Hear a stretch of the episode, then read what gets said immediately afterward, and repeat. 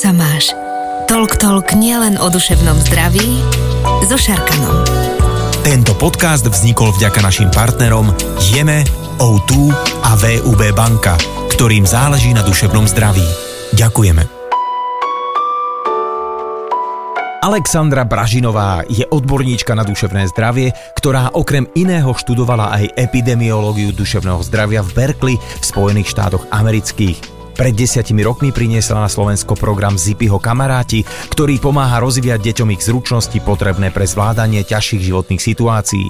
Je odborným garantom prieskumu Ligy za duševné zdravie o postojoch Slovákov k duševnému zdraviu, v ktorom každý piaty Slovák priznáva stredne vážny až vážny úzkostný stav. A to je naozaj veľa. Saši, ahoj, ako sa máš? Ahoj, ďakujem, mám sa celkom dobre, trošku uponáhlane. No teraz ten september je taký, že všetci to chceme dohnať, stihnúť všetko, pretože za chvíľku to vyzerá, že budeme mať opäť trošku pokoj, čo sa týka médií a čo sa týka stretávania. Ja ťa tu dnes ale nemám ako epidemiologičku, ako ťa majú väčšinou každé médiá a pýtajú sa ťa, ako to bude s tou deltou a tak.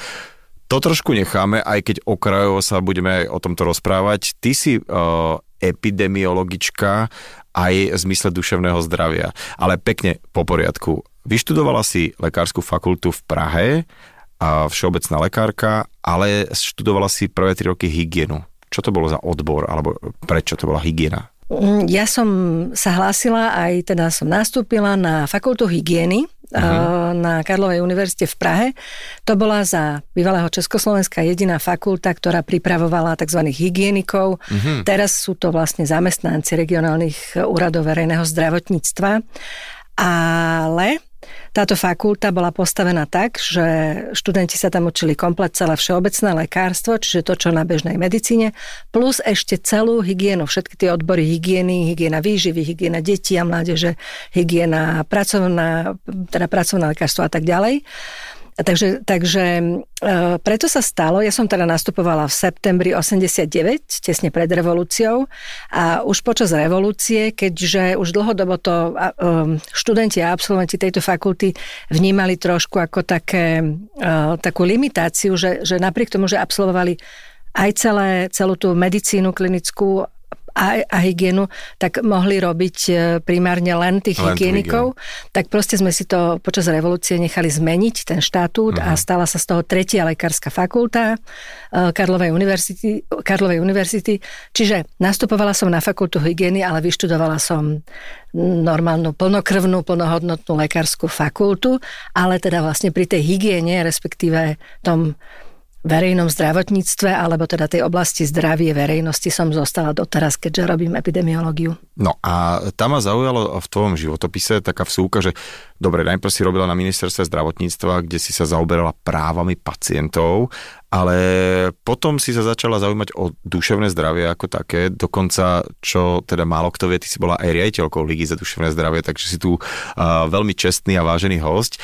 A mne sa páčil jeden tvoj veľmi krásny projekt, ktorý uh, neviem, v akom stave je teraz, ale hlavne nám o ňom povedz, lebo uh, to je mnohokrát skloňovaná vec, že učíme deti mnohým veciam, ktoré im v živote na nič nebudú, ako my sme sa učili tie tretie integrály a tak ďalej a tak ďalej, ale nejaké, nejaké znalosti v oblasti mm, duševného zdravia, respektíve v nejakom emočnej inteligencii nemáme skoro žiadne.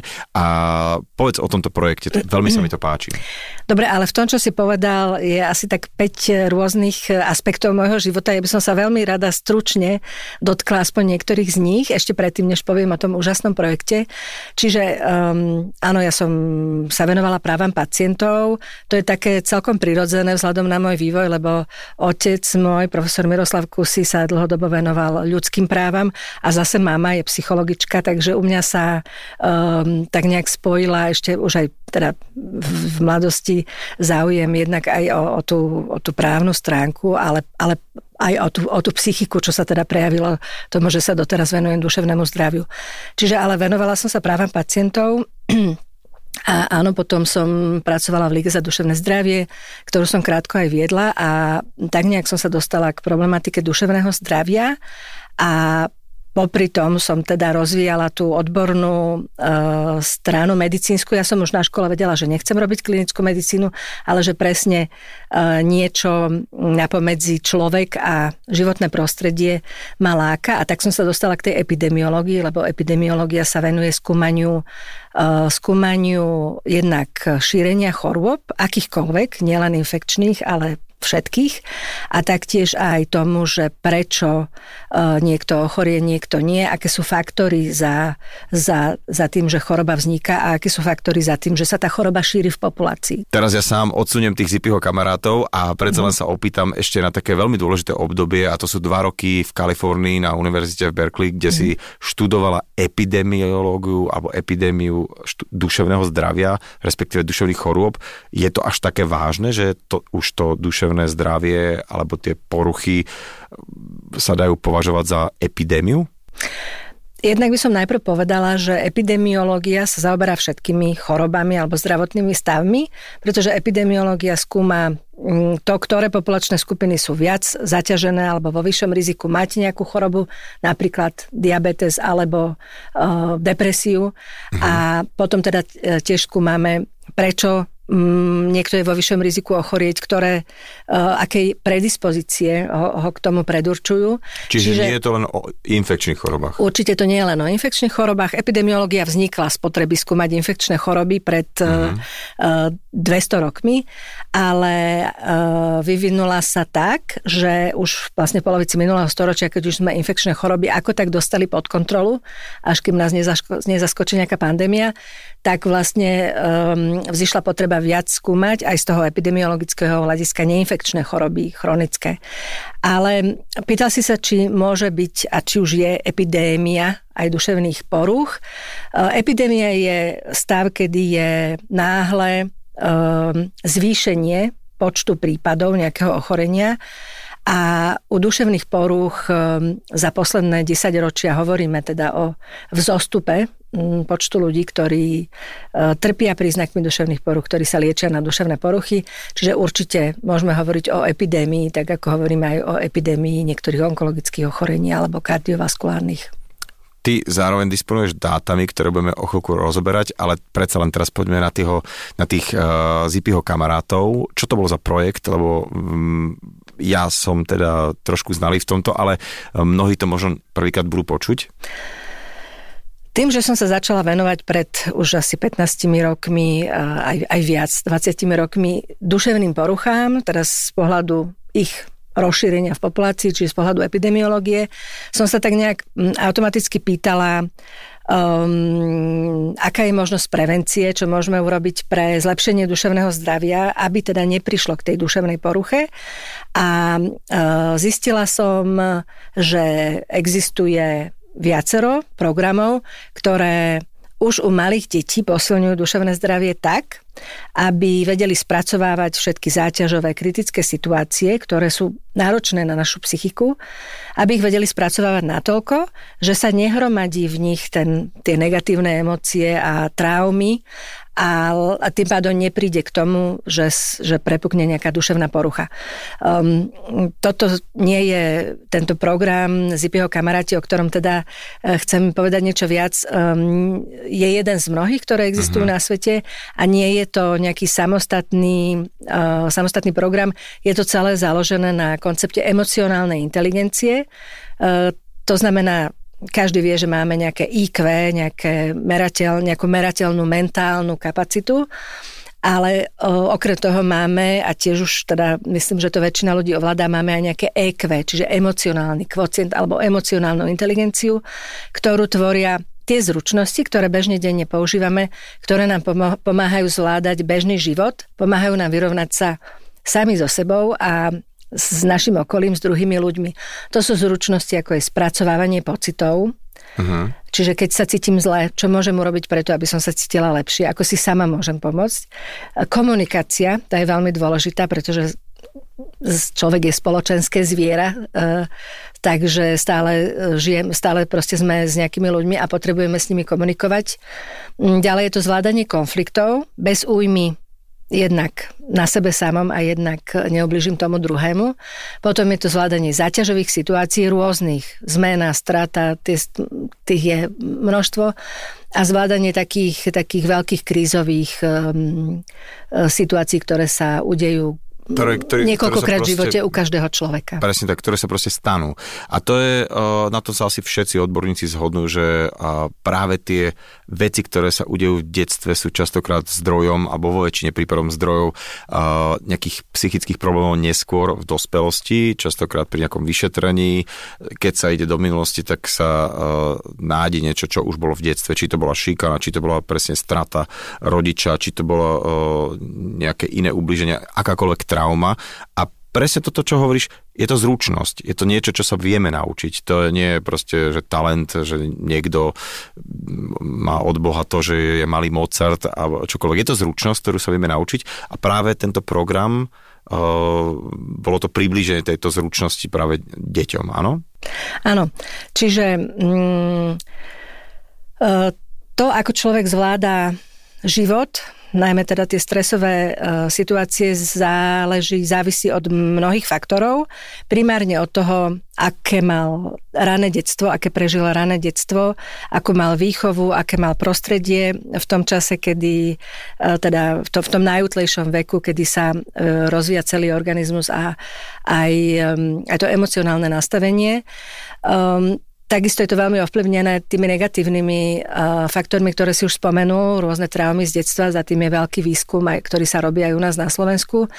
Ale mm, a, to, a je to veľmi dôležité, pretože, ako som povedala, tak ako sa ten malý človek, to dieťa nastaví v detstve, m, mm, takým spôsobom bude, bude neskôr v živote, alebo teda počas celého ďalšieho života vedieť zvládať um, všetky menšie, väčšie záťažové situácie.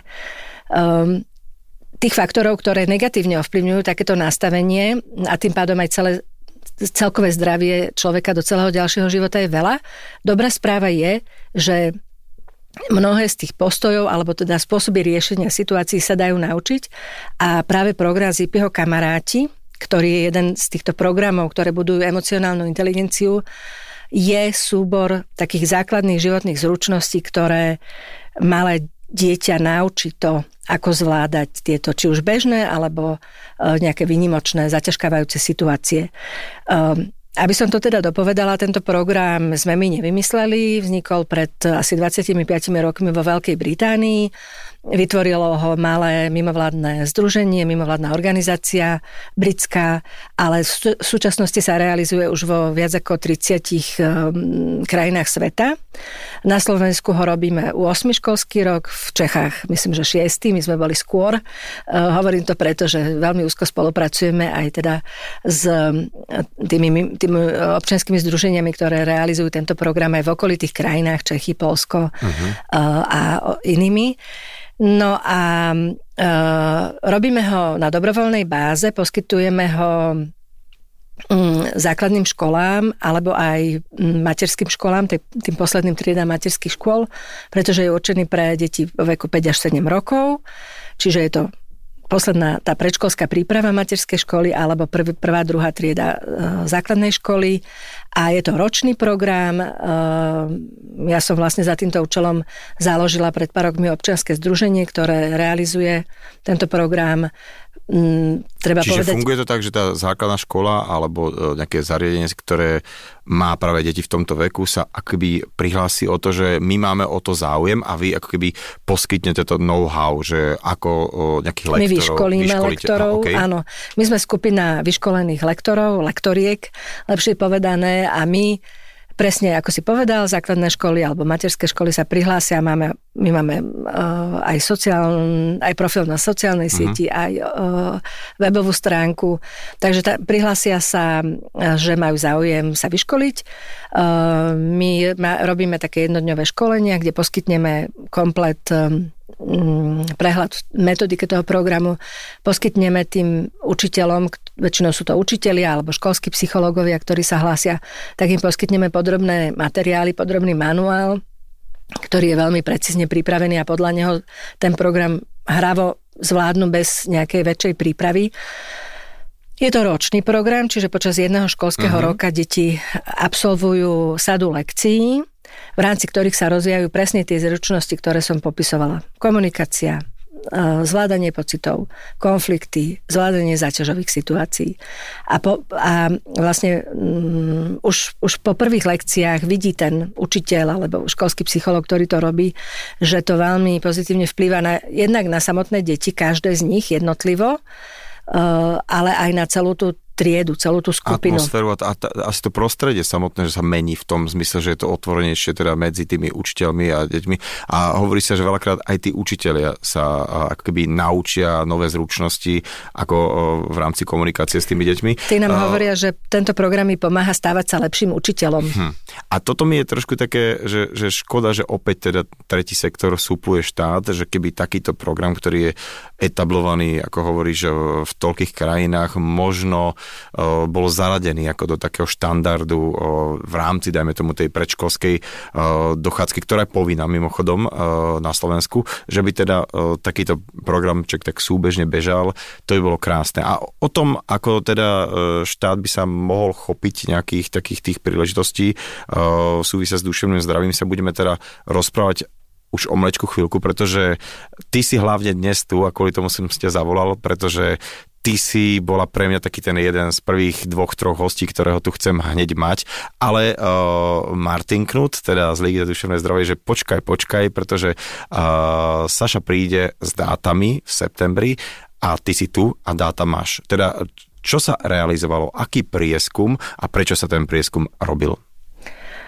Áno, uh, Liga za duševné zdravie um, dala zadanie a re- realizovala uh, prieskum uh, Nazvali sme to prieskum postojov k duševnému zdraviu, ale je to teda tak širšie postavené. Je to uh, jednak um, prieskum stavu duševného zdravia na tej vzorke, ktorú sme sledovali a jednak prieskum vedomostí uh, tých respondentov o službách, e, ktoré, o službách starostlivosti pre duševné zdravie a taktiež je sú tam zaradené otázky o postojoch k duševnému zdraviu v zmysle vnímanie stigmy spojenej uh-huh. s duševnými poruchami.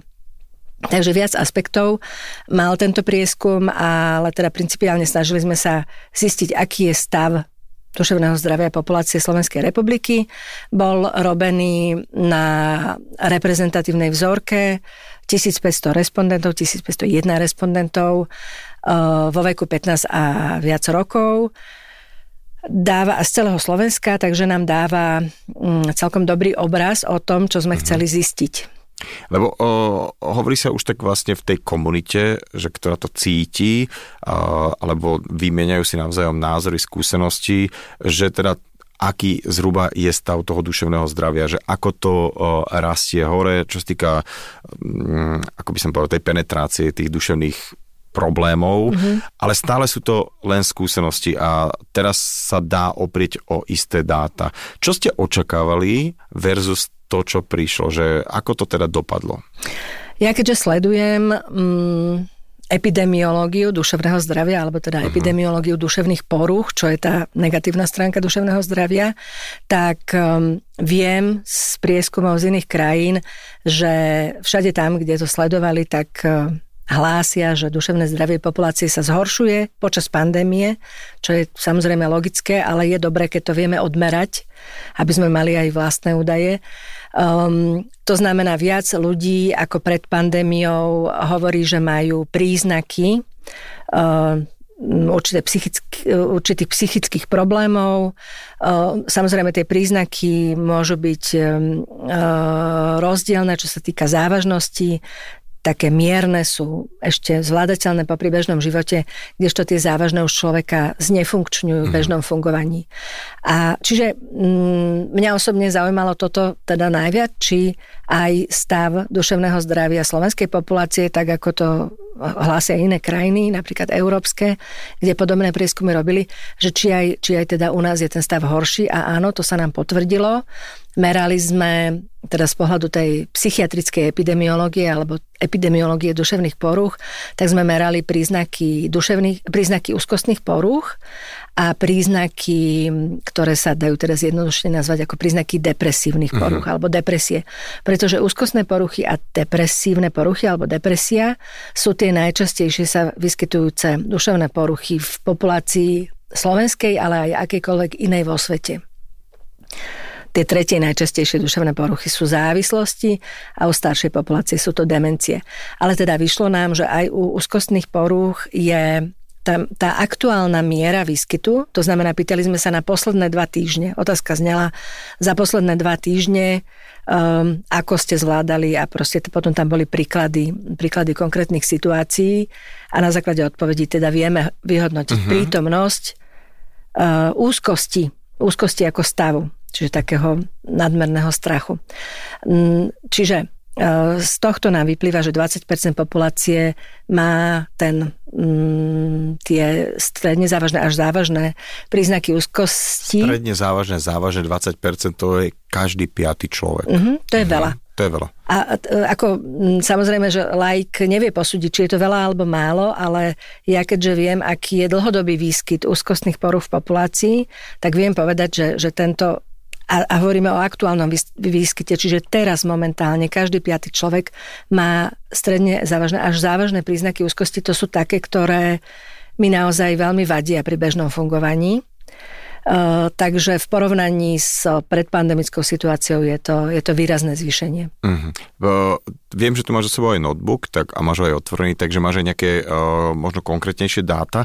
Uh, s čím s ktorou nejakú takúto veličinou, lebo teraz sme povedali o tom, že každý piatý človek hlási stredne až teda uh, závažnejšie nejaké prejavy úzkostných až až depresívnych akých stavov. Uh, presne sa mi to, čo si teraz povedal, tá metodika, lebo uh, teraz asi odskočím, ale opýtam sa, je Slovák, eh, ktorý je opýtaný sa eh, takou otázkou v súvislosti s duševným zdravím, otvorený a dostatočne rozprávať o tom, alebo musí sa mu pomáhať presne takýmito otázkami, aby teda z toho vyplynulo napriek tomu, že to nepriznáva, že sú tam nejaké problémy? Mm, ne, nerada zovšeobecňujem, že teda uh-huh. Slováci sú takíto, alebo že celá populácia je takáto, ale pre zjednodušenie to tak poviem.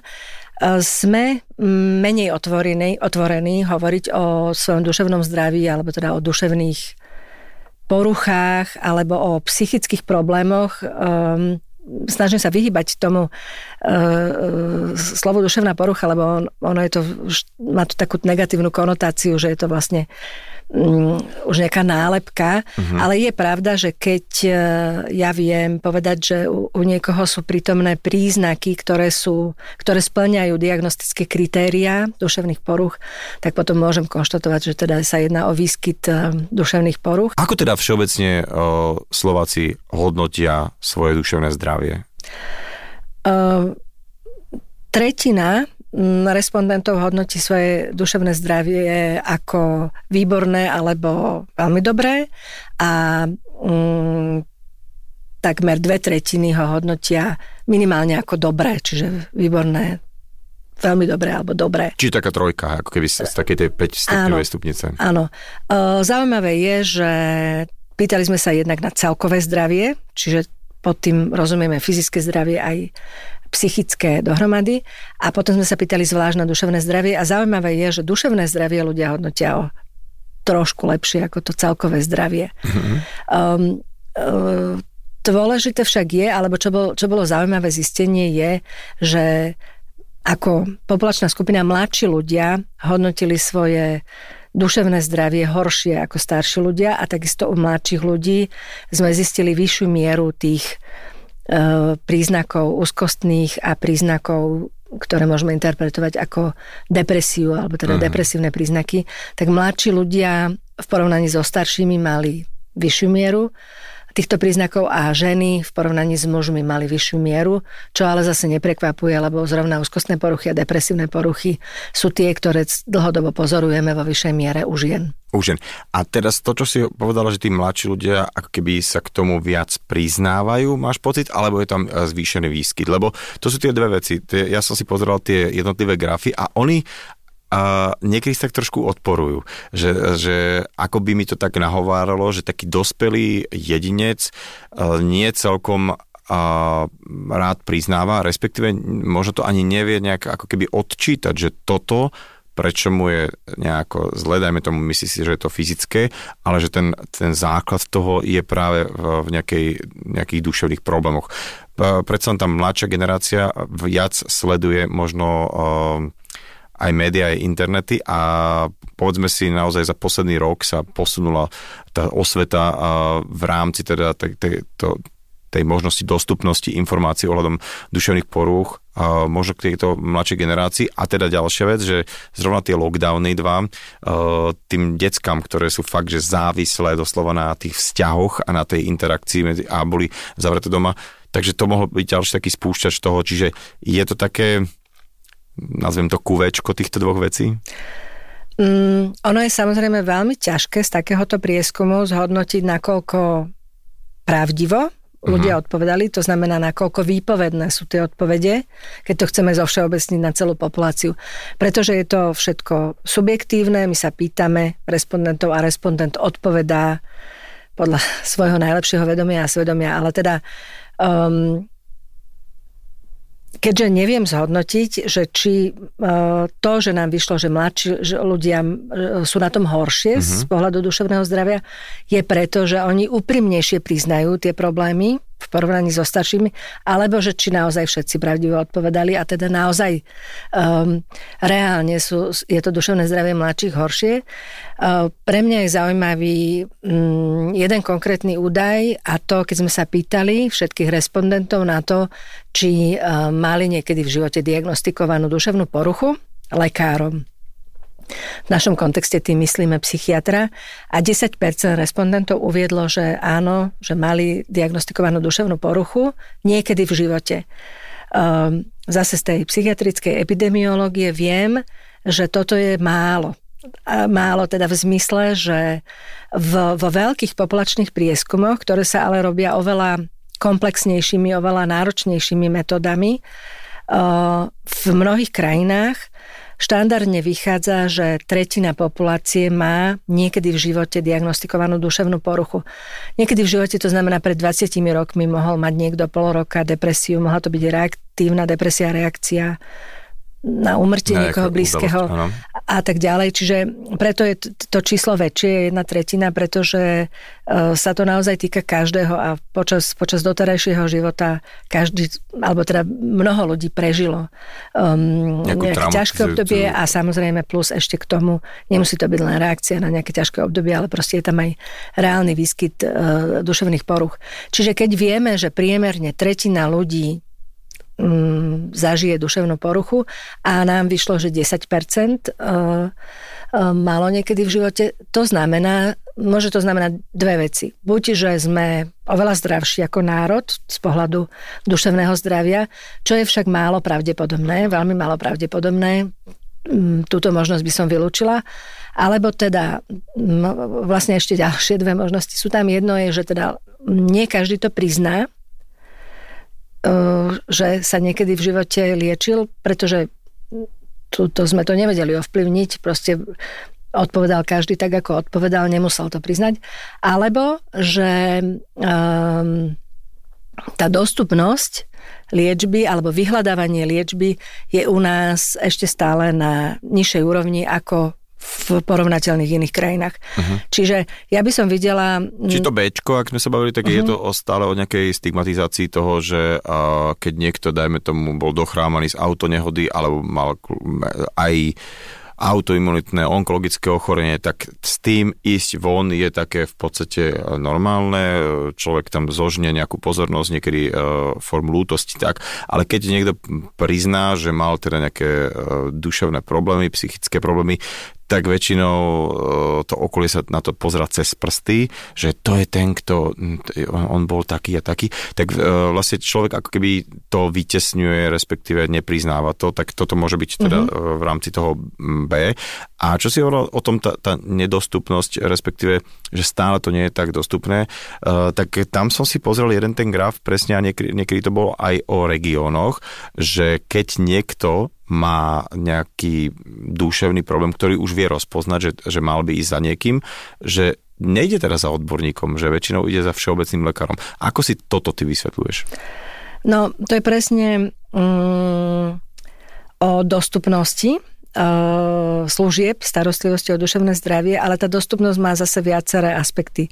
Jedno je informačná dostupnosť, či ja vôbec viem, že poprvé uh, tie príznaky, ktoré ma trápia, sú uh, príznaky, na ktoré existuje možnosť pomoci, a to nemusí byť len liečba u psychiatra, medicamentózna. Veľmi často to je napríklad psychoterapia alebo konzultácie s psychológom. Čiže Mnoho ľudí mm, s veľkou pravdepodobnosťou má nejaké psychické problémy, ale nevyhľadali doteraz pomoc, pretože nevedia, že to, čo im stiažuje život, že to je ovplyvniteľné. Uh-huh.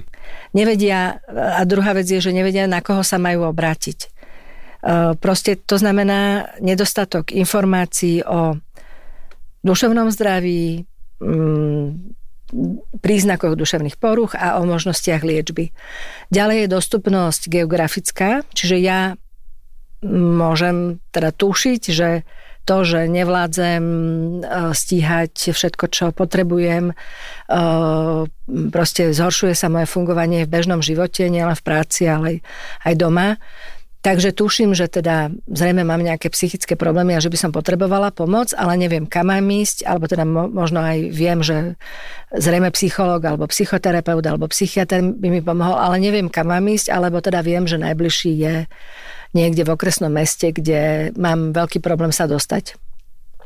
Potom môže byť aj finančná dostupnosť. E, samozrejme, u nás je tá, tá primárna starostlivosť e, v rámci zdravotného po, poistenia, ale keď niekto je v stave, že potrebuje sériu psychoterapeutických konzultácií a jediný možný mm, psychoterapeutický odborník, e, ktorého má k dispozícii, je teda za priamo platbu, tak si to nemusí vedieť dovoliť. Uh-huh. Čiže s veľkou pravdepodobnosťou to, že mnoho ľudí mm, e, u nás e, sa trápi s psychickými problémami a nevyhľadajú pomoc, má tieto viaceré dôvody. Uh-huh.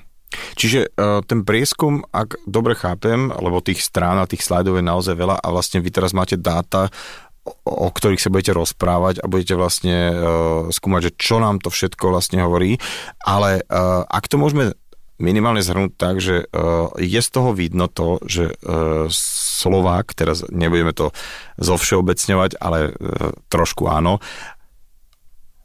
už ako tak vie uh, posúdiť nejak to svoje, nejaké to, to svoje zdravie, či sa má dobre alebo nemá dobre, ale uh, veľakrát to nedáva teda na, na, na tú misku, že mohlo by to súvisieť s nejakými psychickými problémami. Uh, nerad o tom hovorí, nerad to teda priznáva, lebo to je ten rozdiel medzi tými dátami z iných a okolitých krajín a je veľmi nepravdepodobné, že by to malo byť inak. A teda, že opäť je dôležitá osveta a prevencia. Opäť je dôležité to, aby sa o tom čo najviac rozprávalo, aby e, to bolo čo najviac dostupné. No a teraz e, vrátime sa ako pri tom e, projekte Zipiho kamaráti, že keď som hovoril, že by to mohlo byť tak, taký, taká bežná súčasť toho predškolského, myslíš si, že s týmito dátami by už mohli občianske združenia alebo tento tretí sektor sa otočiť aj na štát, že no pozrite sa, takto to je a ak chceme ušetriť na tých nákladoch, ktoré sú už potom súvisia so všetkými sociálnymi dávkami a so všetkými tými, tými nákladmi na tú starostlivosť následnú, tak treba vraziť možno nejakú aj peniaze, aj nejakú infraštruktúru do tej prevencie? Určite áno, tiež nám z toho prieskumu jednoznačne vyplýva, že tretina ľudí nevie a ďalšia uh, tretina hovorí, že uh, teda sú nedostatočné uh, t- služby starostlivosti, jednak služby prevencie a podpory dobrého duševného zdravia a jednak služby na podporu uh, ľudí, ktorí majú ktorí sa liečia s duševnými poruchami a po liečbe sa snažia opäť začleniť do spoločnosti. Čiže eh, keď sme sa pýtali na to, čo si ľudia myslia o dostatočnosti služieb starostlivosti, mm-hmm. o mhm. tieto dve veľké zložky, čiže podpora a prevencia dobrého duševného zdravia predtým, než človek vôbec ochorie na nejakú duševnú poruchu a potom služby pre tých, ktorí už majú nejaké duševné poruchy, tak um, ako hovorím, tretina ľudí sa nevedela vyjadriť, aké sú tie služby a potom ďalšia časť e, respondentov odpovedala, že tieto služby sú nedostatočné. Čiže toto je e, jeden údaj, ktorý nám hovorí o tom, že mm, je potrebné e, zväčšiť objem informácií, ktoré sa poskytujú ľuďom o tom, aké máme možnosti. Samozrejme, Veľmi dôležitý ďalší údaj, ktorý sme získali, bol, že 90% respondentov si myslí, že ešte stále prevláda hamba spojená s duševnou poruchou, čiže mhm. stigma mm-hmm. spojená s tým narušeným duševným zdravím. To je obrovské číslo, ale to ma pravdu povedať neprekvapuje, pretože vidím to aj vo svojom okolí. Ešte stále sa pozeráme na... Um, už len to, že keď poviem duševná porucha, tak dostávam spätnú väzbu, že radšej to tak nenazývajme. Uh, a, a teda, že človek nie je schopný a ochotný sa priznať napríklad v takomto prieskume, že teda sa lieči na duševnú poruchu, čo ja neodsudzujem, pretože chápem a vidím to, že, že okolie ešte stále vníma ľudí s duševnými problémami ako mm, nejakých nebezpečných, nevyspytateľných a tak ďalej. Napriek tomu, že uh, každý má vo svojom okolí každý, ak nie sám, e, e, teda mnohí z nás sami zažívame duševné problémy a ak nie sami, tak aspoň teda máme ľudí s duševnými problémami alebo, alebo liečenými, liečiteľnými mm-hmm. duševnými poruchami vo svojom bezprostrednom okolí. Mm, a ten nedostatok informácií a povedomia vyplýva z viacerých ďalších otázok toho prieskumu, čiže to je jednoznačný záver pre Ligu za duševné zdravie, že tá práca, ktorú robí, čiže zvyšovanie povedomia, šírenie informácií, podpora, e, podpora aj iných občianských združení, aj teda akýchkoľvek aktivít, ktoré sa venujú duševnému zdraviu, sú veľmi potrebné a ešte stále je ich málo. Uh-huh. Ja som našiel aj taký slajd, že hodnotenie kvality odborníkov uh, podľa veku kraja a teda vôbec uh, ako ľudia vnímajú uh, teda tí, ktorí sa stretli s nejakými odborníkmi, že tú ich nejakú kvalitu, že čo sa im dostáva naspäť. Mm, tamto hodnotenie jednotlivých odborníkov, pričom sme to rozdelili na psychológ, psychoterapeut, psychiatr a e, ďalších, ale to hodnotenie bolo štandardné, také jednotné uh-huh. a všetci dostali 1,8, 1,9, e, teraz hodnotili sme to na škále, tak ako sú školské známky, čiže to bolo okolo dvojky. Čiže zase je na zamyslenie, či je to reálne hodnotenie Mm, alebo je, je tam nejak, musíme zobrať do úvahy, že, že to teda tí respondenti tak nejak zo slušnosti ohodnotili mm-hmm. dobre, ale proste nevidíme tam rozdiely medzi týmito jednotlivými odborníkmi, čo je napokon aj dobré. Dôležité je, že máme celú tú škálu, pretože ja sa napríklad veľmi často stretávam s tým, že nejdem, že mám síce nejaké duševné problémy, ale nejdem predsa k psychiatrovi, lebo čo by povedali susedia, keď, sa, keď zistia, že sa liečím u psychiatra, ale mnoho ľudí stále nevie, že psychiatr nemusí byť ten jediný a prvý odborník, za ktorým idem, pretože ešte stále mám na výber uh, minimálne teda v tých prvých krokoch psychologa, psychoterapeuta. Ja nehovorím, že je nesprávne ísť priamo za psychiatrom, ale keď má niekto e, nejaké zábrany z rôznych dôvodov, tak je dôležité, aby vedel, že máme tu aj sieť psychologického poradenstva a takisto máme tu aj e, odborníkov, ktorí sa venujú psychoterapii. V inom podcaste, kde sa teda uh, rozprávame na pôde takých tých korporátnych firiem, eh, je už veľmi zjavné, že tie veľké firmy pochopili dôležitosť toho ľudského potenciálu, tých, tých uh, human source, tých, tých ľudských zdrojov, že to nie je uh, nevyčerpateľné. A veľmi si vážia a veľmi začali, začali ako keby dôsledne a nakladať s tým duševným zdravím ľudí na pracovisku. A tam sa to prostredie ako až tak štandardizuje, že ľudia, ktorí uh, robia v úvodzovkách v dobrej firme, tak už sú tam naozaj že implementované niektoré postupy, uh, ohľadom starostlivosti o duševné zdravie, e, že čiže ten, ako niekedy bolo, že podnikový psycholog, tak to boli také mhm. dvere, že to tu máme, ale že naozaj ľudia už aj veľmi vážne využívajú rôzne projekty, rôzne možnosti. Kedy, alebo ako si myslíš, že by to bolo ideálne, aby to bol štandard nielen teda v, v takomto korporátnom prostredí, ale aby to bolo štandardné pre štát ako taký pre fungovanie v spoločnosti? Čo je potrebné? Uh, mm, nemusíme vymýšľať koleso. Uh, takéto programy existujú v mnohých krajinách v zahraničí. Ja teda veľmi sa teším z toho, že sa mi podarilo sem priniesť toho Zipiho, ten program Zipiho uh-huh. kamaráti, ktorý sa venuje malým deťom, ale už e, niekoľko rokov sledujem s veľkým záujmom iný medzinárodný program, ten sa volá Mental Health First Aid, čiže prvá pomoc v duševnom zdraví, ktorý funguje v mnohých krajinách, za všetky spomeniem Austráliu, kde vznikol, Spojené štáty a Veľkú Britániu. V týchto krajinách je veľmi rozšírený.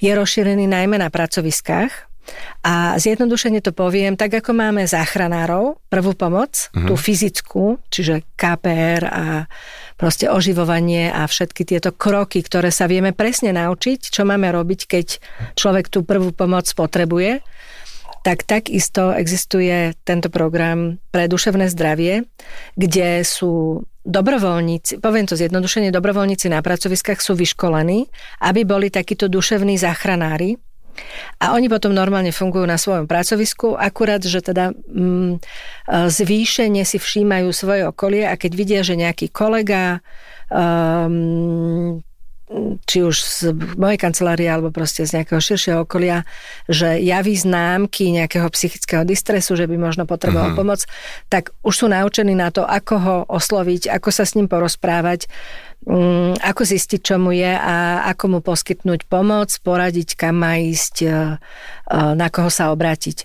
Mm, o tomto sa už bavíme aj z Ligou za duševné zdravie. Ja by som bola veľmi rada, keby sa tento program podarilo priniesť na Slovensko, pretože presne by to riešilo to, čo hovoríš a s čím ja veľmi súhlasím, že zamestnávateľia, tak ako tu máme už 10 ročia zavedený systém BOZP, bezpečnosti a ochrany, bezpečnosti, bezpečnosti a ochrana zdravia pri práci, Uh, a to je zase to fyzické zdravie, hej, helmy, ochranné mm, prostriedky a tak ďalej. Takisto by sme tu mali mať systém BOZP, uh-huh. Mhm. ale teda duševného zdravia. Tak ale tam opäť by mal asi vstúpiť štát do toho, že... To by bolo ideálne, keby uh-huh. sa to riešilo z hora a teraz proste by sme si povedali, že na budúci rok vyčleníme takéto milióny alebo miliardy na to, aby sa všade na všetkých pracoviskách implementovalo, implementovali zásady dobrého duševného zdravia a podpory duševného zdravia zamestnancov Neviem posúdiť, nakoľko je to reálne. Skôr mm. sa mi zdá, že zase to pôjde tak, ako doteraz riešime mnohé aspekty duševného zdravia, čiže občianske združenia. Cez tretí sektor. Tretí sektor. Žiaľ, no ale musím povedať, e, že z tohto rozhovoru mám e, v podstate veľmi dobrý pocit, že napriek tomu, že tie dáta e, sú také, že nám ukazujú, že je tu strašne veľa roboty na, tej, na poli osvety, na poli prevencie a že naozaj, e, čo sa týka tej prevencie, tak to sa nedá ťahať teda len tretím sektorom, že naozaj, keď si to ako keby rozumný hospodár, gazda spočíta, že jedno investované euro do prevencie sa mi 5 až 9 krát vráti, také sú dáta eh, na úspore na tej následnej starostlivosti, že keby si to tak štát zobral eh, do ruky, tak vie, že keby aj on sa do toho zapojil a investoval teda do duševného zdravia, tak eh, by sa to v podstate mnohonásobne vrátilo. Ale čo je pekné, že neplašíte, nestrašíte, lebo ja už mám, musím povedať, ako osobne dosť toho strachu, ktorý sa tak akože šíri médiami, že, že upokojovanie situácie ja asi to najdôležitejšie a ty ako epidemiologička o tomto asi vieš najviac. Ja sa pozerám na hodiny v našom štúdiu a sme tak tesne pred koncom, ale ešte máš e, určite dve veci. Áno, chcela by som povedať, e, že to, že sme urobili tento prieskum, je veľmi dobré, je robený tak, že je porovnateľný s podobnými prieskumami z iných krajín, čiže my ho ešte detailnejšie vyhodnotíme a určite zverejníme podrobné výsledky. Ale je to taká kvapka v mori a ty sa opakovane pýtaš, čo by mohol štát urobiť. Tak ja si považujem za povinnosť ako epidemiologička povedať, že my keď chceme zlepšovať starostlivosť o duševné zdravie a čo teda chceme, deklarujeme to, aj tento štát to deklaruje už našťastie dlhšiu dobu a je to aj, aj v programovom vyhlásení. programovom vyhlásení vlády aj v ďalších strategických dokumentoch, tak my najprv potrebujeme podrobne vedieť, aká je situácia. Tento prieskum k tomu prispieje, ale je potrebné urobiť e, oveľa komplexnejší prieskum. Ja som to tu už spomínala, keď sme porovnávali výsledky naše s nejakými populačnými údajmi z iných krajín, tak e, to sú údaje z populačných prieskumov, kde sa dá podrobnou metodikou zistiť, výskyt duševných poruch v populácii.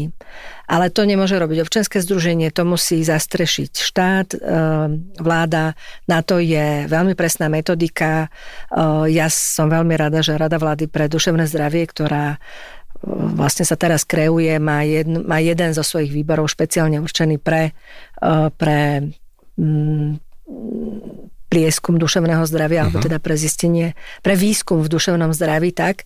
A dúfam, že sa práve cez tento mechanizmus podarí realizovať takýto podrobný prieskum. Ten by nám poskytol oveľa presnejšie informácie a keď chceme niečo meniť, keď aj sa tu hovorí už veľa o reforme služieb starostlivosti o duševné zdravie, takže najprv sú potrebné presné údaje, nástroje na to sú, treba na to vyčleniť prostriedky a, a odštartovať to. Ty si sama pýtal na ten môj pobyt v Berkeley, čo bola taká postdoktorátna stáž, kde som sa venovala výskumu duševných poruch. A my sme tam spolu s ďalšími kolegami, eh, s ktorými som tam tie dva roky strávila na ehm, na prestížnom pracovisku Škola verejného zdravia University of California v Berkeley, tak tam sme dali takúto knihu, kde už vtedy sme dali dokopy informácie o stave služieb starostlivosti o duševné zdravie na Slovensku a v Čechách a ja by som ti túto knihu touto cestou rada odovzdala. Tak ja to len tak tým, ktorí nás počúvajú, že držím tak, že duševné zdravie alebo teda tá reforma duševného zdravia v Česku na Slovensku. Takže OK, tak ja, ja si toto celé budem listovať, je tu v jazyku anglickom a takže sa to cesto prelúskam. Ďakujem ti teda nielen za túto knižku, ale aj za tvoj čas, že si si našla a ja len teda všetkým pripomeniem, že môjim dnešným hostom v podcaste Ligy za duševné zdravie Ako sa máš bola Alexandra Bražinová. Ďakujem veľmi pekne za pozvanie a za príjemný rozhovor. Ako sa máš? Tolk Tolk nielen o duševnom zdraví so Šarkanom.